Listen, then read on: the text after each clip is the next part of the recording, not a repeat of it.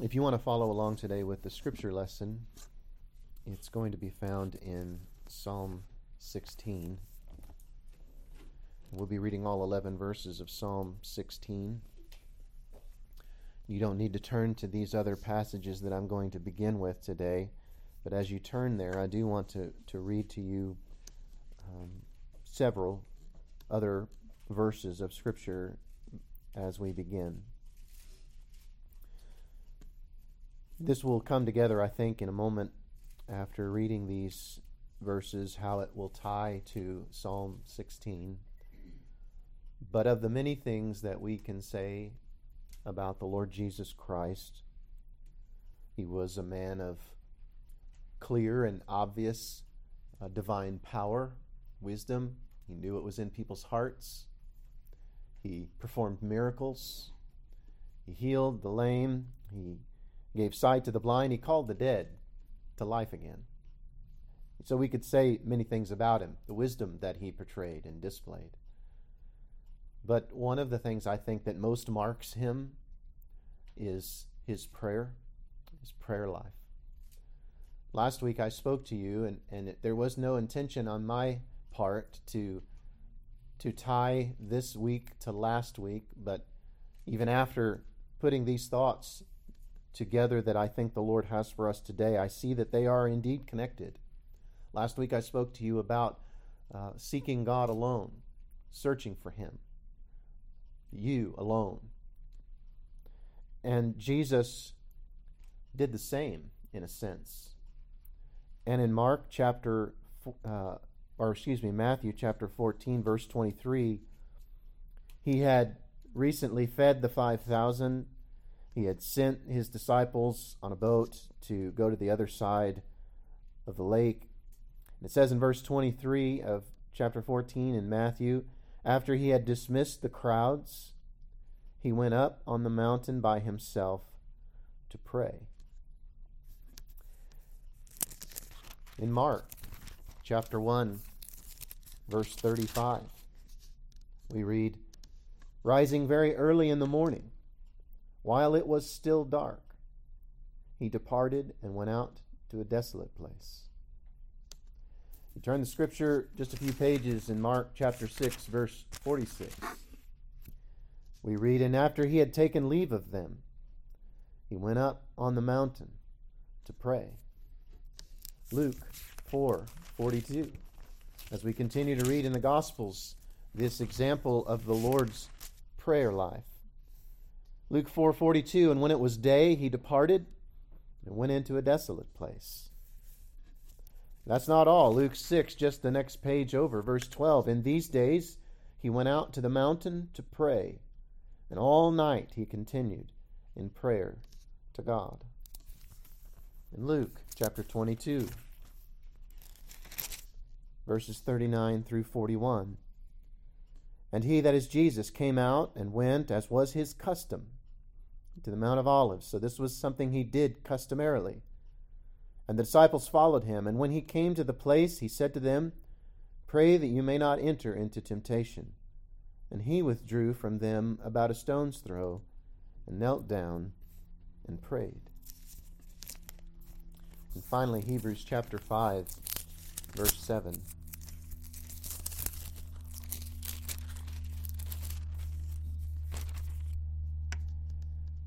The writer of Hebrews says, In the days of his flesh, Jesus offered up prayers and supplications with loud cries and tears to him who was able to save him from death. And he has heard, and he was heard because of his reverence. Although he was a son, he learned obedience through what he suffered.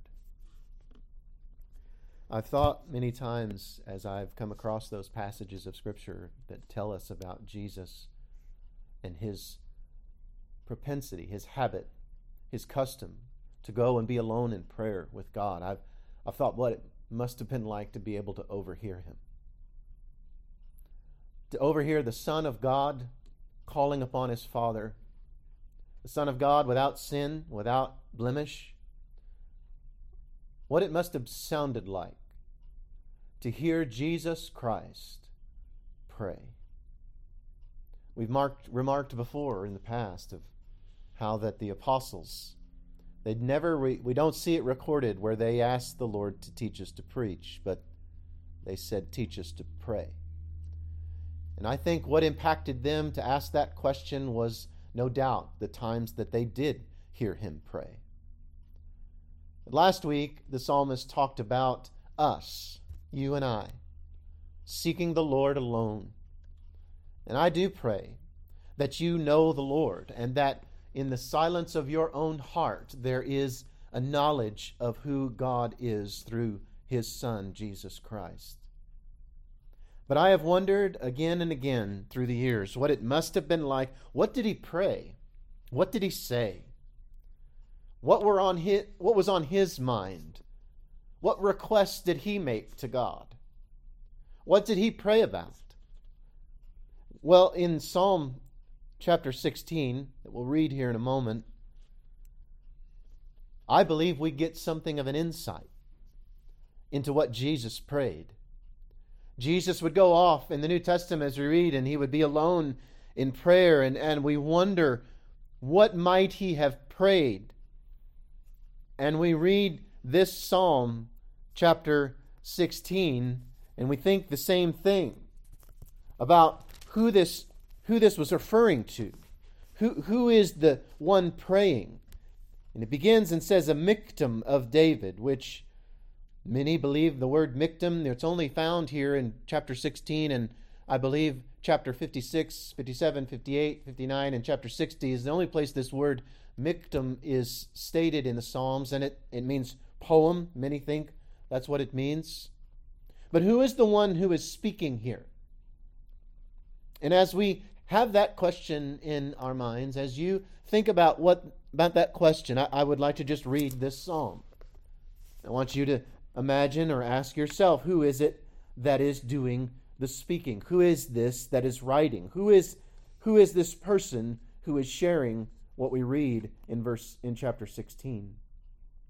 That says a Michtam of David, and one immediately thinks it must be David, and, and I think perhaps there's one way in which that is true. But I think that we are dealing with the words, the prayer of Christ here. Preserve me, O God, for in you I take refuge. I say to the Lord, You are my Lord. I have no good apart from you. As for the saints in the land, they are the excellent ones, in whom is all my delight. The sorrows of those who run after another God shall multiply. Their drink offerings of blood I will not pour out, or take their names on my lips. The Lord is my chosen portion and my cup. You hold my lot. The lines have fallen for me in pleasant places. Indeed, I have a beautiful inheritance. I bless the Lord who gives me counsel. In the night also my heart instructs me. I have set the Lord always before me. Because he is at my right hand, I shall not be shaken. Therefore my heart is glad, and my whole being rejoices. My flesh also dwells secure. For you will not abandon my soul to Sheol, or let your Holy One see corruption. You make known to me the path of life. In your presence there is fullness of joy. At your right hand are pleasures evermore. Who, who is this that has said these things? Is it David?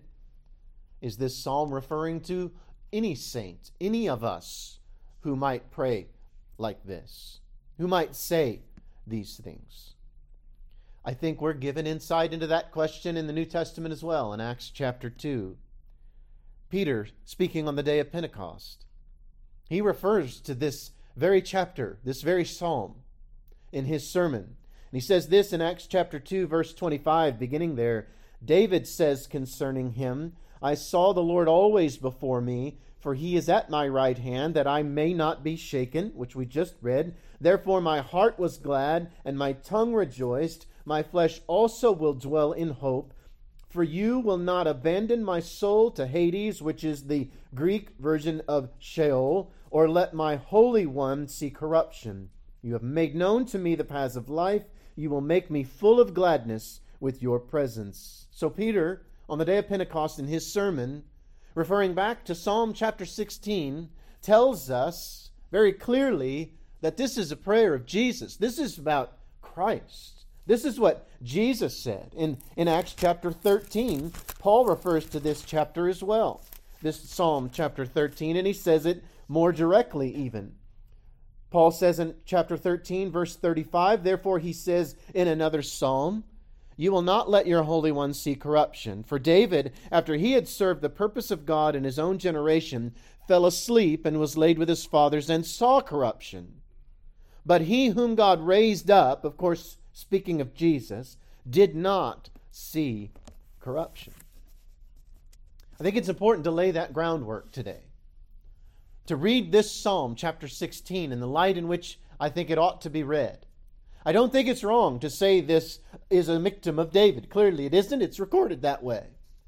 But this is a psalm that has been written and I believe gives us something of an insight into the prayers of the Lord what he would pray to God when he was alone. Certainly, it's not all encompassing, but I can imagine that from this chapter in Psalm, we learn much about the Lord in prayer. The Lord in prayer, and that's what the title of the message would be today. I want to look at these verses of Scripture together, and I want us to imagine that the Lord in prayer is an example for us. Certainly, he is. We think and we know, not only do we think it, we know according to Scripture that Jesus was and is the Son of God. He is God. John chapter 1 tells us that without any uh, equivocation. It is clear that Jesus himself claimed in the New Testament to be God, to be God's Son. It's clear that Jesus himself took that upon that title upon himself. It's clear as well, though, that Jesus was a man. In the 14th verse of John chapter 1, I think, is where we're told that the Word became flesh and dwelt among us. Jesus became human, the incarnation of Christ. This is a doctrine that, if you've been raised under a Christian banner of any kind, I think you are aware and familiar with that truth that Jesus was a man. He came to this world. The Son of God left heaven to dwell with us, to become Emmanuel, God with us. He faced the world as a man. He faced the trials of the world as a man. I've said before, I still believe it. I don't believe that Jesus called upon his divinity to make his humanity more easily and more palatable to experience. I don't believe he called upon his divinity to, to reduce the feeling of hunger when he was hungry, or thirst when he was thirsty, or to reduce the pain, even the pain of the cross. I don't believe that for one microsecond that Jesus called upon his divinity to reduce the pain that he felt in his humanity.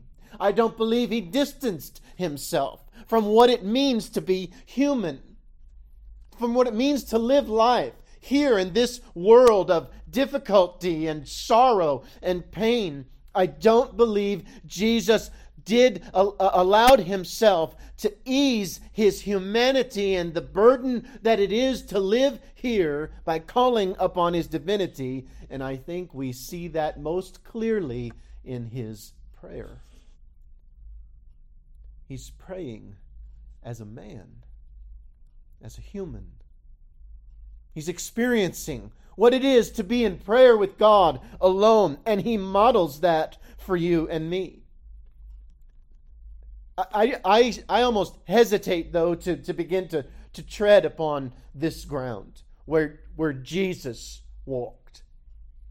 This prayer of his, if I if I'm able today, I, I hope that I can at least maybe begin to, to pull the shades back just a little bit of, of what the glory and the, and the beauty and the brightness of, of what it is to see Christ in prayer.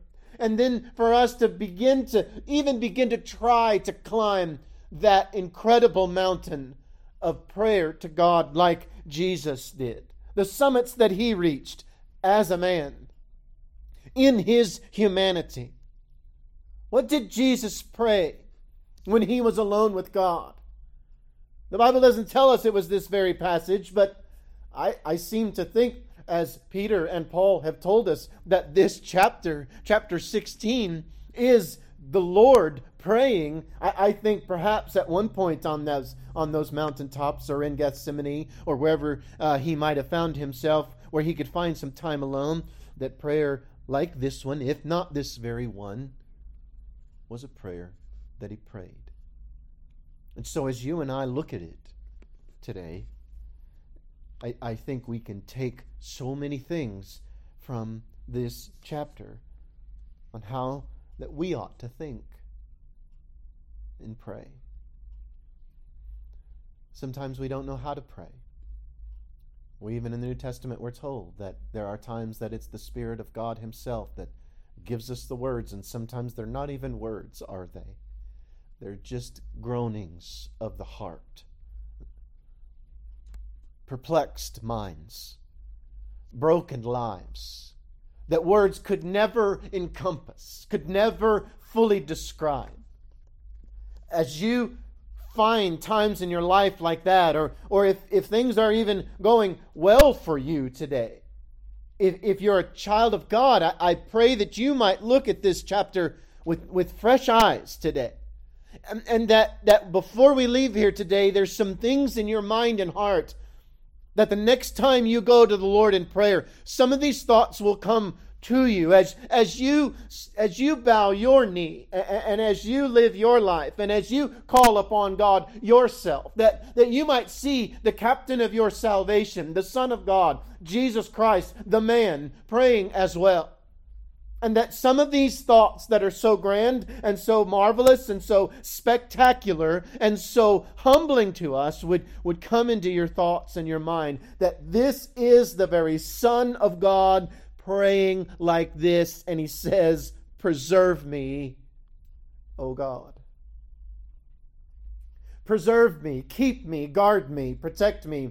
The, the Hebrew that set a hedge with thorns around me and protect me. This is Jesus praying this.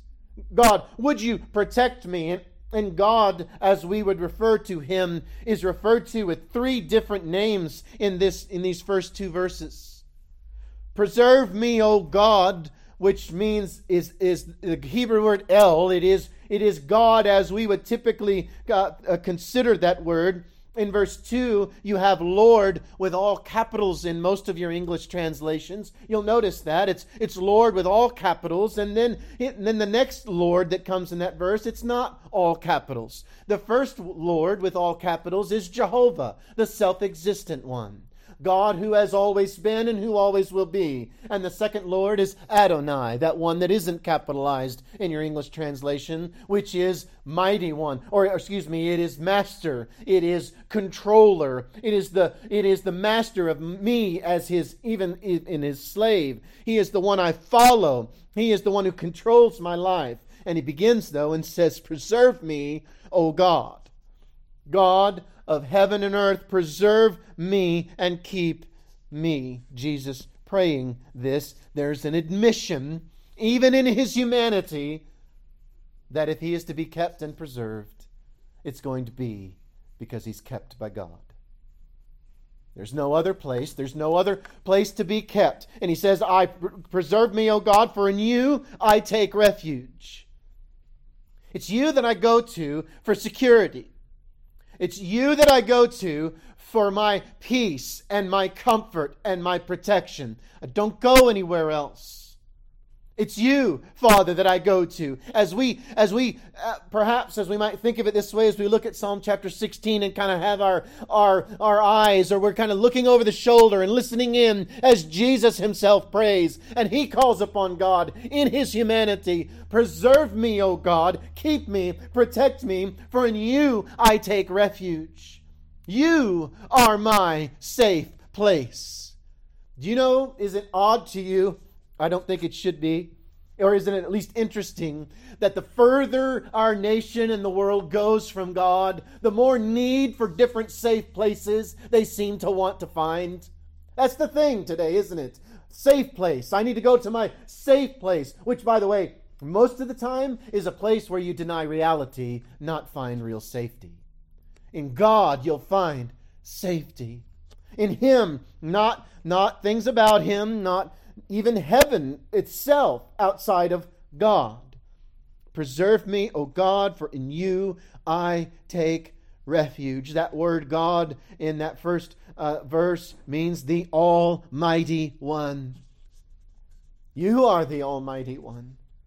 There's nothing else and nowhere else, no one else that I can go to for this refuge. It's, it's you and you alone. And as we overhear and listen in to, the, to our Lord and our Savior as He prays, may we mirror that as best as we can in our own prayers. That we admit and we acknowledge to God, You alone is where I find refuge. Where is yours? Where's your safe place? Where do you go when you don't have answers? Where do you go when you don't feel safe? Where do you go when everything around you seems to be crumbling and many enemies seem to be assaulting? Where is it that you go? Well, where was it that Jesus himself went? To his Father, to God Almighty. You are the one in whom I take refuge. And this admission in these first two verses, it, it, it moves forward. And when he says, I say to the Lord. I say to Jehovah, I say this to you. Now, again, it's Jesus in, in as he is portrayed here and as he is speaking according to Peter and Paul in the New Testament in the in the in the in the uh, book of Acts. It's Jesus saying, "I say to the Lord, to Jehovah, you are my Lord. You are my master. You are my director. And even in Jesus' life, when he would say in the new in the Gospels, we heard him say that my I am not here to do my will, but my Father's. Even in the Garden of Gethsemane, as he said and prayed, Not my will, but yours be done. And so in prayer, the Lord in prayer to God, we see this pattern where he says to Jehovah, he knows who he is, it's his personal name. I'm speaking now, God, to you. And in your prayers, when you're alone and you want to mirror, or, or at least you want to, to try to become at least something like our Savior, and if you know Him, I, I think there's something in you that wants to do that. you you want your prayers to be be heard. You want them to be effective. You want them to be useful. Studying of God's Word is important. Church attendance is important.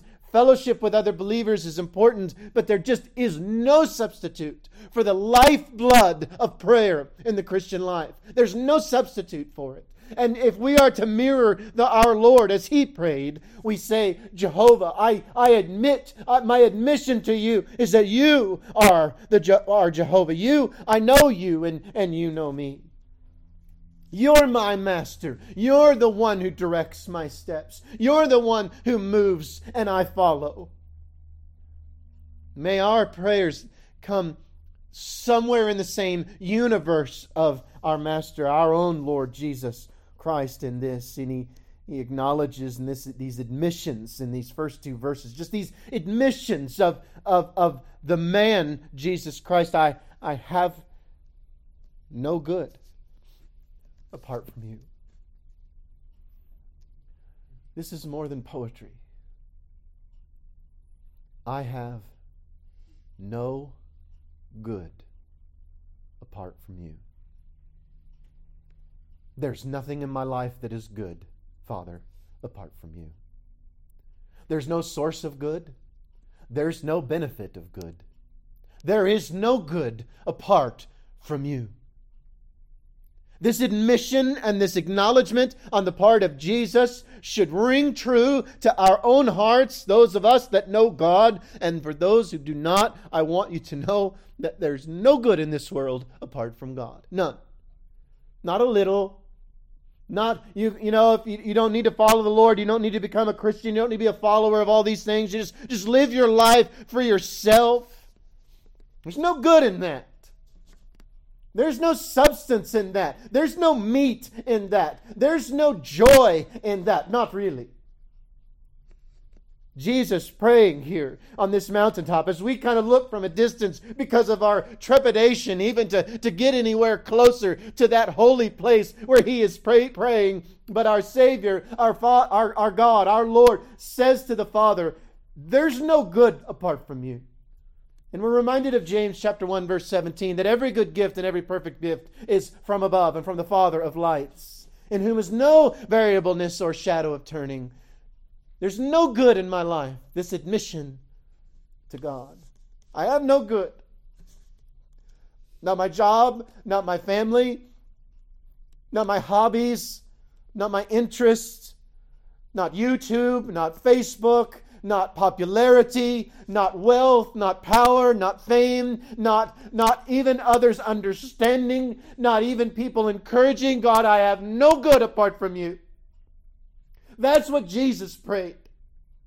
And that's what I want to be able to pray like he did, at least in some small way. God, I've got no good in my life apart from you. What's your good? What's your safe place? Where do you go? How do you pray? Do you pray? The Lord in prayer instructs us mightily here, I think, in Psalm 16. In those admissions that he makes, first of all. You're my Lord. You are Jehovah.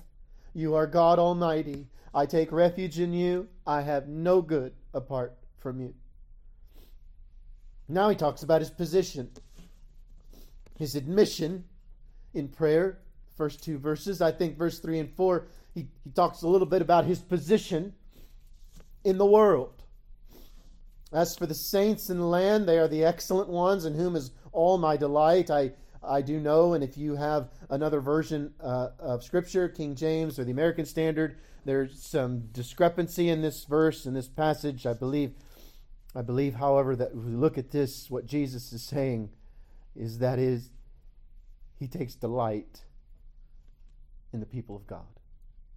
Did you know Jesus delights in you if you know him? Says, I have no good apart from you. And he says, I take delight in those who know you.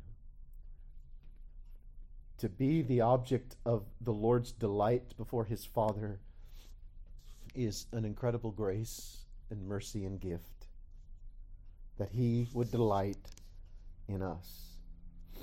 But then he does give a word of warning. His position in the world is his delighting in God's people. But he gives a warning in verse 4 the sorrows of those who run after another God. And the word God actually in the Hebrew is not there. It, I do agree it is inferred, but if you're, if you have the King James, you'll see God is italicized.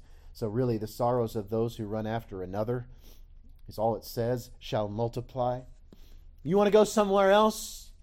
You want to follow something else? You want to follow yourself? You want to find some other God? You want to follow another? Your sorrows will multiply. It's a word of warning. It's, it's, a, it's a word of, as he prays to the Father, those who go after anyone else, Father, their sorrows are going to multiply. They're, they're not going to get less, they're, they're going to get more.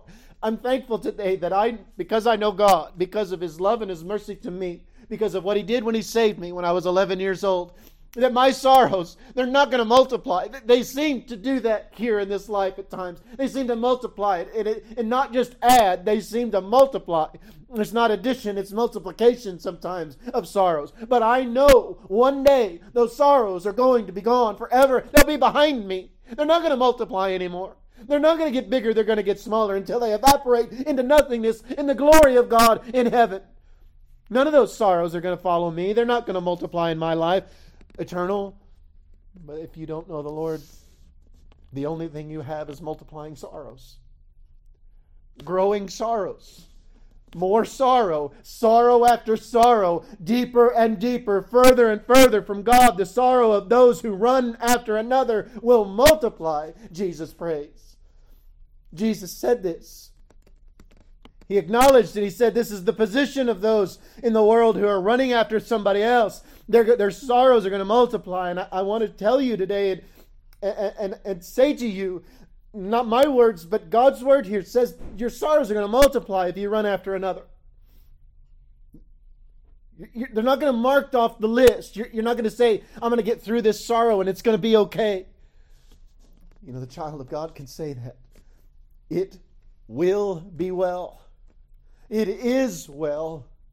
It has been well since the day the Lord saved my soul I am now walking through the valley of the shadow of death, but I will fear no evil, for you are with me. You are my shepherd. You are my guide. You are my rock. You are the one who leads me because he's already acknowledged that. You are my Adonai, my Lord.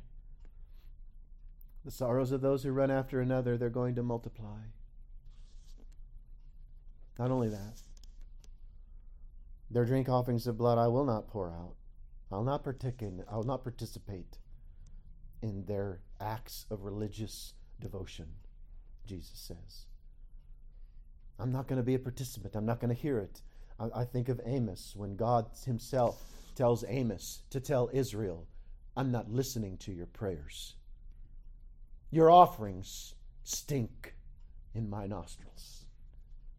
Your behavior, your religious outward service does not appease me, it appalls me.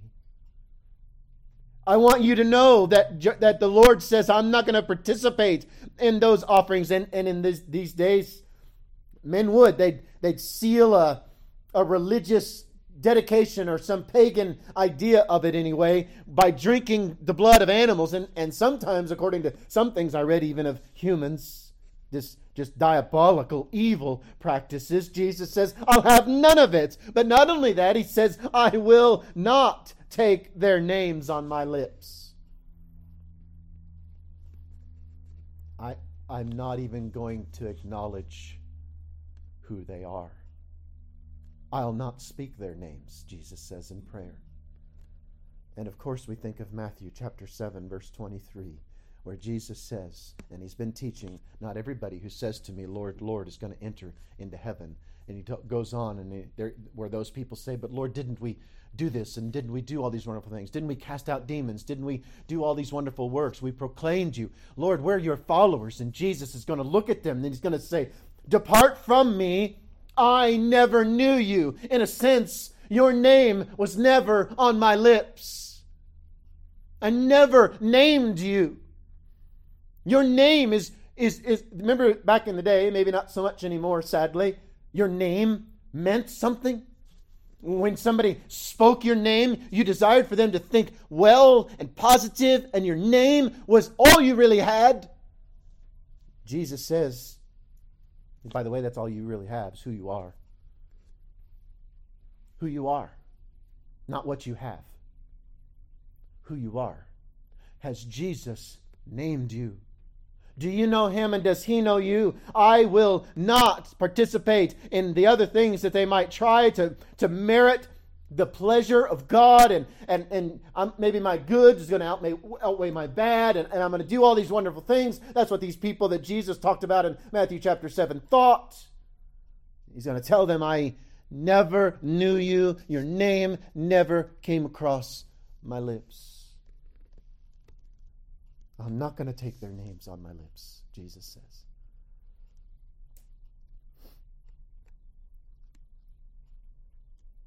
That should be that should be horrifying, shocking, and drive us toward God. The reality of that truth. That there are and have been, and we know will be, countless countless people. Many, Jesus said, will say to me in that day. Not a few, not some, not an exception. Many will say to me these things, and he's going to say, I never knew you. I, I do not know your name. Jesus' prayer goes on. Verses 5 and 6 The Lord is my chosen portion. There's that word all capitalized. Again, when you read your Old Testament and you, you see your English translations capitalize that word Lord, know it, it's Jehovah, the self existent one, the one who is because he is. And that can, that can be said about no one else we know. I am I am because God is. And He created me. He called me from nothingness and formed me and shaped me in my mother's womb, and He calls me to Himself. I am because He is. He is because He is. He is Jehovah. Jehovah is my chosen portion. I choose Him, Jesus says in prayer. I make this choice. I make this decision. I choose Jehovah. I choose you. You are my chosen portion. No one forced me to this. No one compelled me to this beyond my will. No one drove me to you outside of my own desire to come to you.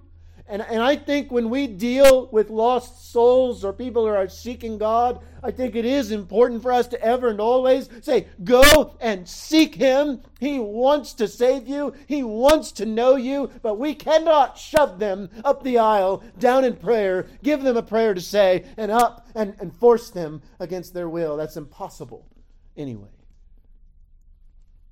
The Lord is my chosen portion. He is all of my life. He's what I choose. Not only is He my portion, what's in the cup, He's my cup.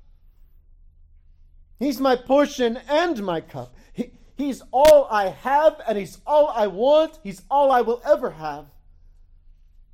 Jesus in prayer, as He's bended upon His knee, on those mountaintops when he was all alone in prayer. Think about how wonderful it is that in this Psalm chapter 16, maybe we get a little bit of an insight. If we could have been there on those days when he said, Enough, I'm, I'm, I'm physically tired. I've been healing people all day. I've been teaching all day. I'm tired. It's been hot out and I'm just weary. But he says, I must go and be alone with God. How wonderful it is that we can see maybe these are some of the things that he was saying on those quiet mountainsides all by himself. Lord, you're my chosen portion. Not the, not the acclaim of these people not, not the, merely the miracles that you allow me to do, not my ministry, but you. You're my chosen portion. Not only that, are you the portion, but you're the whole cup. You're, you're, the, you're the thing that I can have a portion in. Because as he said earlier, I don't have any good apart from you. You hold my lot. That word lot this idea that like almost like drawing straws. It's like, God, you hold my you've heard it said this way, you're like my lot in life. God holds it. Jesus, the Son of God, the man, said, God, you are my lot. You are. You hold it. You you fashion it you allow it and i know we get in isn't this amazing? I, I believe in the sovereignty of god. I believe in the, the, the reality that man has been given a free will to exercise. And, and and often it's always well you must choose one or the other. And i say no to that. It's not true. Both are real and we find it in scripture all over the place. The lord is my chosen portion and he is sovereign that he has prepared the lot of my life but what I do within that lot is my choice. The lines have fallen for me in pleasant places. Do you hear the confession of Jesus here? Not of sin, but of confession to God of what he knows to be true. You're my portion. I confess that, God, you're all, my all in all. You're, you're my portion, you're my cup. You hold the lot of my life. And I will tell you that Isaiah, I think it was, or Jeremiah, one of said that Jesus was a man acquainted with sorrows. Remember that passage? You're acquainted with sorrows. You know pain. He's going to know He's going to know difficulty and trial. And yet he prays to God. The Lord in prayer says, The lines have fallen for me in pleasant places. Indeed, I have a beautiful inheritance.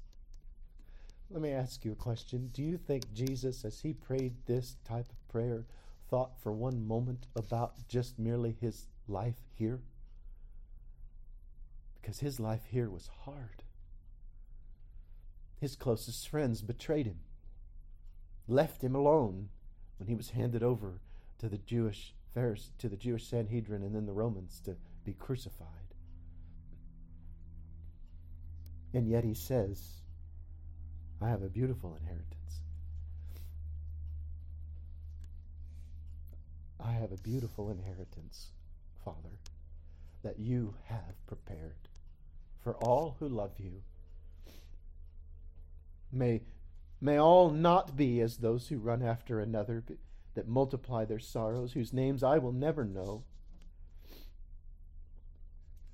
And he makes a resolution in verses 7 and 8 I bless the Lord. I bless him, Jehovah. Jehovah, I bless you.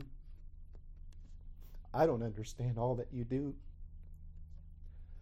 I don't know all that is happening. I don't know the end from the beginning as you do. I, I don't know the dominoes that knock over because this one knocked over. I, I don't know I don't know as they talk about that butterfly effect.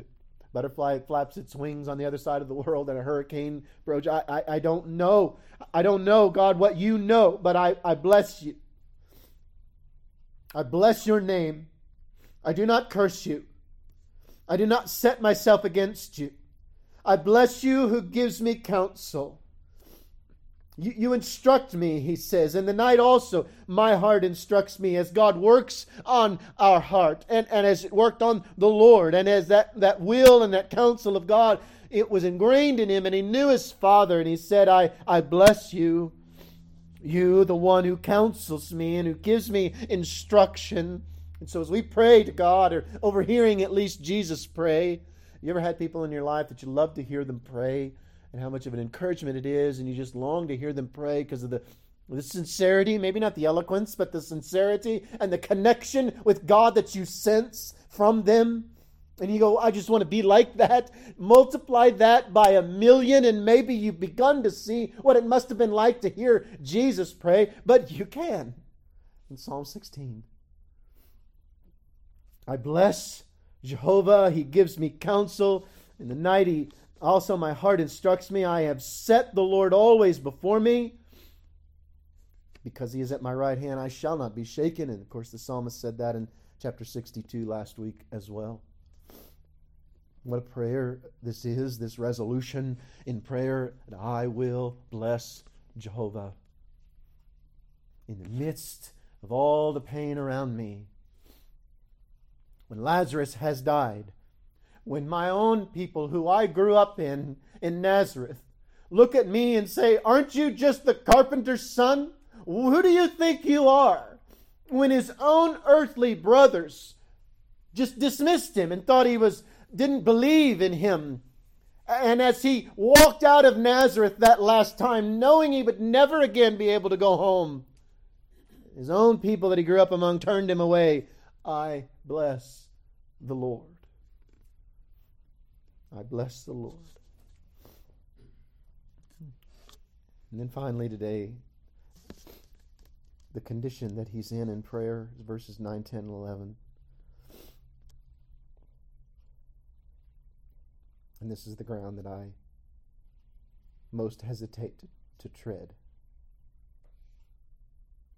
But Jesus, in the midst of all of these things that he faced in his life, he prayed things like this Therefore, my heart is glad.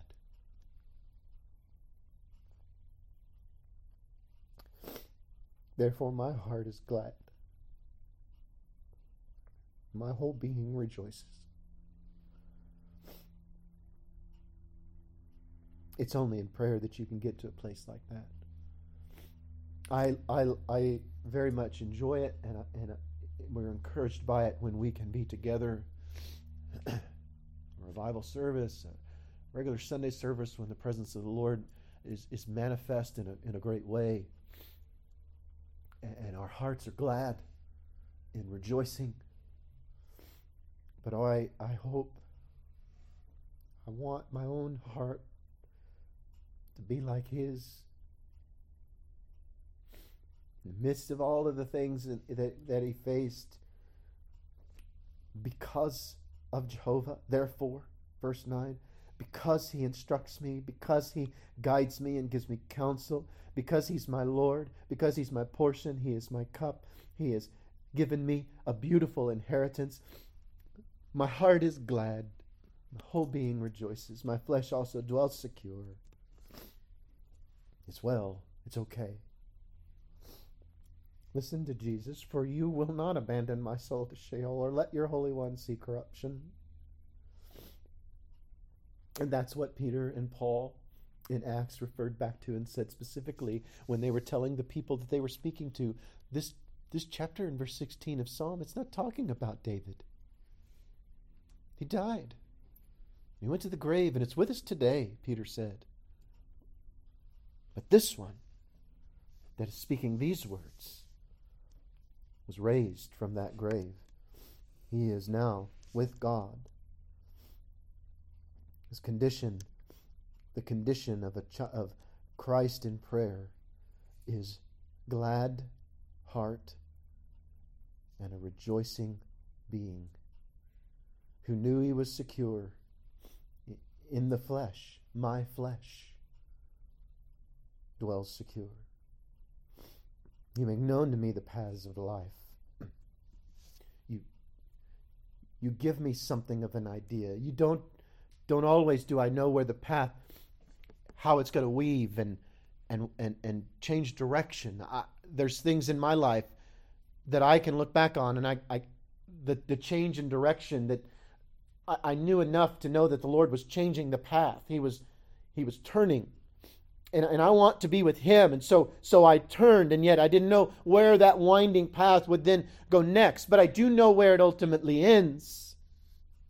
In his presence but between now and then, Jesus in prayer, and here in Psalm as it's recorded, you make known to me the path of life.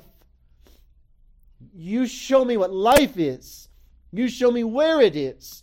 You show me what it looks like. In your presence, there's fullness of joy. At your right hand are pleasures forevermore. I have so longed to think and thought as I've shared. What must it have been like to set your eyes and your ears upon the Son of God as he bowed alone in prayer? I have been so blessed as I prepared to come this way, and the Lord plant, placed this chapter on my heart. And as I began to read and study and, and, and see these other things, what a blessing, God, you, you, you have given us insight into what those prayers sounded like. And, and not only that, you give me something to strive for in my own prayer. And though I'll just be a candle next to his son on my best day, I can pray like my Lord because I know how he prayed. I know he knows me. His name has crossed my name has crossed his lips. One day when I stand before him, he's going to say, "Oh, Oh, yes, I know you. Come. And I can share with my Lord something of prayer like he did. I pray that the Lord would help us to see that blessing. So much more could be said about all of these verses. But my prayer is that your heart will be stirred and moved not to measure yourself, not to condemn, but to do as Paul did. I'm forgetting what's behind. Paul had a lot of good. That's often what we think about. We think about the how could Paul forget what was behind? Look at all that he had done. I think Paul struggled most with the sin. the things he did contrary to the will of God. And he says, I put those things behind. I reach forth for the things that are before. And, uh, and Psalm 16 gives us much for which to, to reach in our prayer. Let's have a song if we could.